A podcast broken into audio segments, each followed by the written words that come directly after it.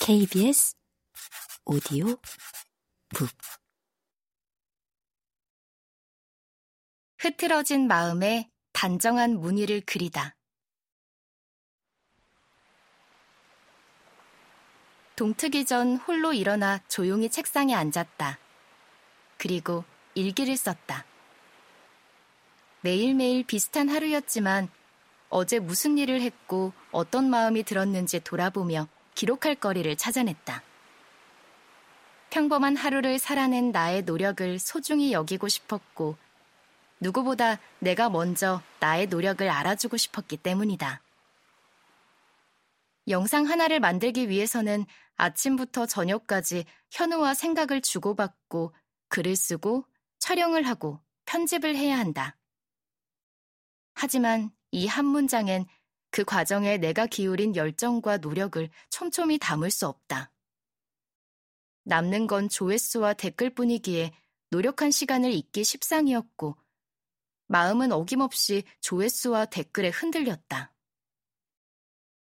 사람들이 영상이 좋다고 하면 기분이 들떴고, 별로라고 하면 기분이 가라앉았다. 나는 매일 아침 일기를 쓰며 미래의 나에게 결과가 어떻든 매일 열심히 노력한 시간을 잊지 말라고 말해주었다.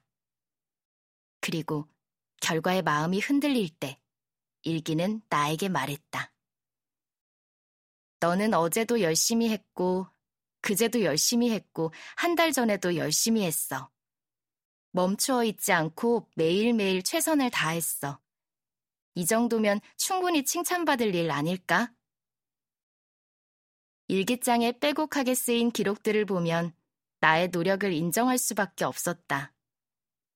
일기를 쓰면서 나는 결과가 어떻든 충분히 잘했다고 다정한 말을 건넬 수 있었다.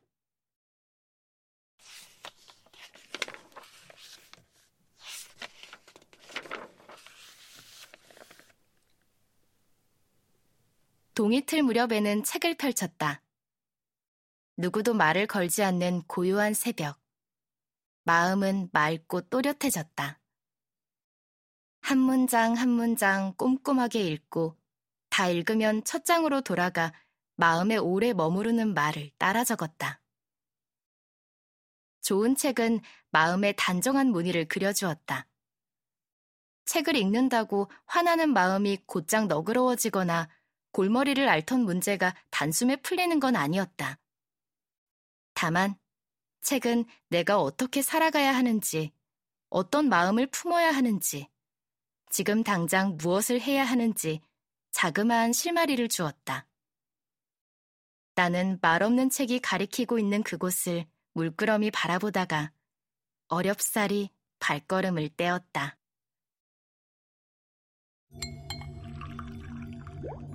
KBS 오디오북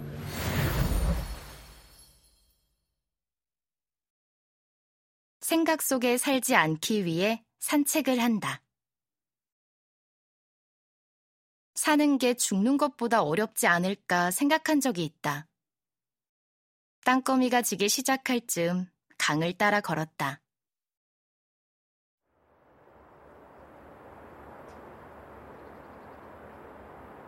사람들은 저마다 다른 걸음걸이와 다른 속도로 걷고 있었다. 아이들이 왁자지껄 뛰어다니고 엄마 아빠는 종종거리며 따라갔다. 어떤 개는 저와 똑 닮은 사람과 나란히 걸어가다가 갑자기 똥오줌을 쌌고 사람은 그걸 치웠다. 지극히 일상적인 풍경이었다. 내 머릿속 세상은 어둡고 침울하기 짝이 없는데 멀리서 바라보는 세상은 이토록 가볍고 우스웠다. 대수롭지 않은 풍경을 보고 있으니 웃음이 났다. 아마 내일도 이렇겠지. 내가 죽든 죽지 않든 저기 저 사람들이 얼마나 힘든 시간을 겪고 있든 멀찍이 바라보는 내 눈에는 그저 평범한 풍경의 일부이듯이 나도 누군가에게는 딱 그 정도일 거란 생각이 들었다. 그게 참 다행스럽게 느껴졌다. 어째서 안심이 되었는지는 모르겠지만 그날 강을 따라 걸으며 마음의 짐 한 덩어리를 덜어냈다. 맑은 날에도 굳은 날에도 마음이 화날 때나 캄캄할 때도 혼자 느릿느릿 동네를 거닐었다.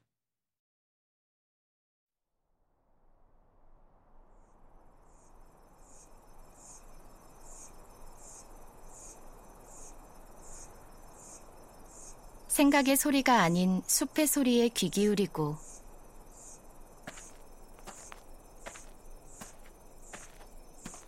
땅의 촉감을 느끼며 한 걸음 한 걸음 걷다 보면 내가 지금 어디에 있는지 비로소 알아차렸다. 마음은 가끔 지금 여기가 아니라 지나치게 먼 곳에 가 있었다. 산책은 먼 곳에 가 있던 마음을 지금 여기로 되돌려 보냈다. 걷다 보면 자연스레 마음이 이끌리는 곳을 만나곤 했다. 나는 언제나 숨쉴 구멍이 필요했다. 그곳은 아무도 나를 찾을 수 없는 숨겨진 카페이기도 했고, 고요한 호수 곁에 있는 작은 나무 의자이기도 했고, 도서관 안쪽 구석자리이기도 했다. 그 누구에게 방해받지 않고 혼자 있어도 아늑한 곳. 그곳에서 나는 아주 천천히 깊게 숨을 쉬었다.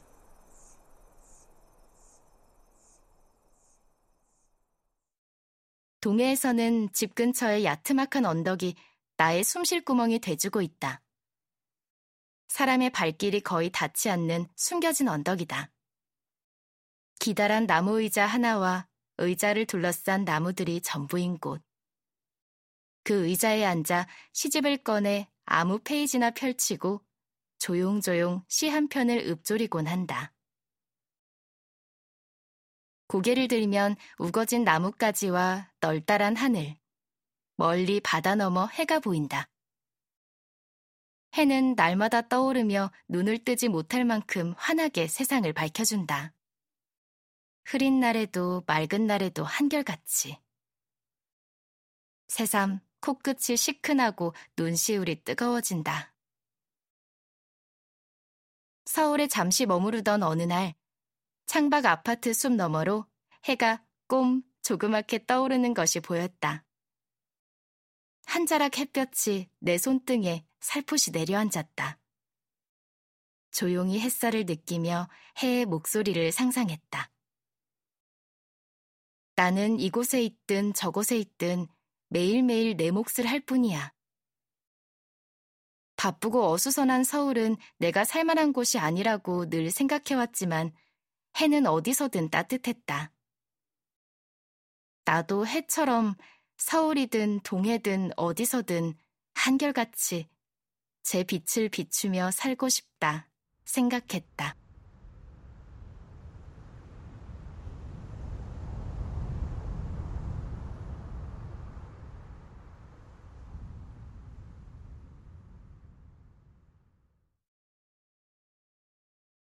보이지 않는 마음의 짐. 마음은 늘 이랬다 저랬다 변덕을 부린다. 좋아 라고 말하기보다는 싫어 라고 툴툴대기를 더 좋아한다.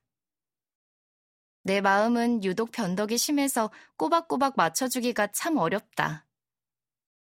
그런데 매일 아침 일기를 쓰고 책을 읽고 산책을 하면서 마음이 조금씩 순해져 갔다.